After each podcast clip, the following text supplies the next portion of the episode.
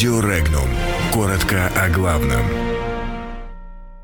Евросоюз хочет примириться с Россией. Литва освободится от ее влияния. Евросоюз взял курс на примирение с Кремлем. В Литве хотят ввести интернет-цензуру и запретить спутник. Правительство планирует увеличивать финансовую помощь регионам. Минприрода оценит риски строительства целлюлозно-бумажного комбината на Волге. Дать 10 минут на платную запарковку намерены в Госдуме.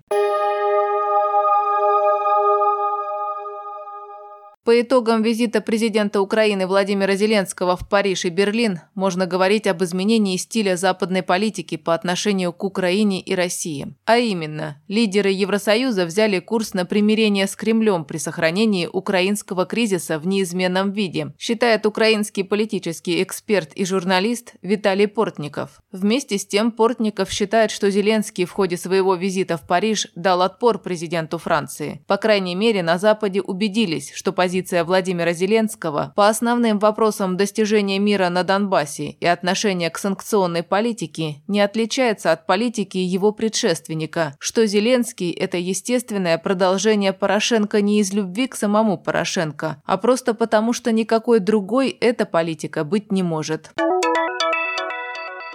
Депутаты литовского парламента от фракции партии «Союз Отечества» христианские демократы Литвы обратились в надзорные органы с просьбой физически запретить на территории Литвы доступ к порталу холдинга «Россия сегодня» «Спутник Литва». По мнению политиков, Литва справляется с влиянием российского телевидения. А после череды запретов российских каналов количество зрителей снизилось в три раза. При этом в интернете, возмущаются депутаты Сейма, доступ к российским информационным ресурсам ресурсом остается открытым, а спутник Литва еще и вещает на литовском языке. Напомним, что в Литве действительно поочередно прекращали вещание Первого канала НТВ, России, РЕН-ТВ и других российских каналов. Однако следует отметить, что снижение охвата аудитории в три раза – официальная статистика литовских кабельных операторов, тогда как значительная часть зрителей, устав от постоянной цензуры литовских регулирующих органов, попросту переключилась на пиратский контент IPTV, который и стоит дешевле и каналов гораздо больше, нежели предлагают официальные кабельные операторы.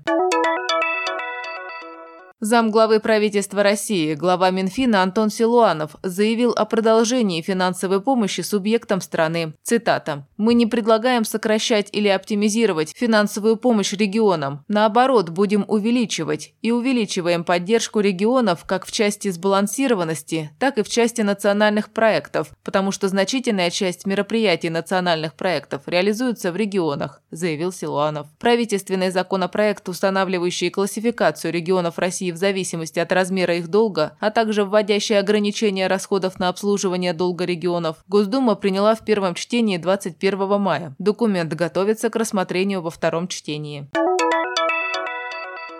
Госдума просит Минприроды провести анализ рисков строительства целлюлозно-бумажного комбината на Волге. Соответствующее протокольное поручение Комитету Госдумы по экологии поддержала Нижняя палата парламента. Отмечается, что целлюлоза и древесная масса может оказывать негативное воздействие на окружающую среду. Жители Вологодской, Ярославской и соседних областей считают, что появление производства первого класса химической опасности угрожает экологии и здоровью населения. Предполагаемая мощность целлюлозно-бумажного комбината выше, чем закрытого комбината на Байкале.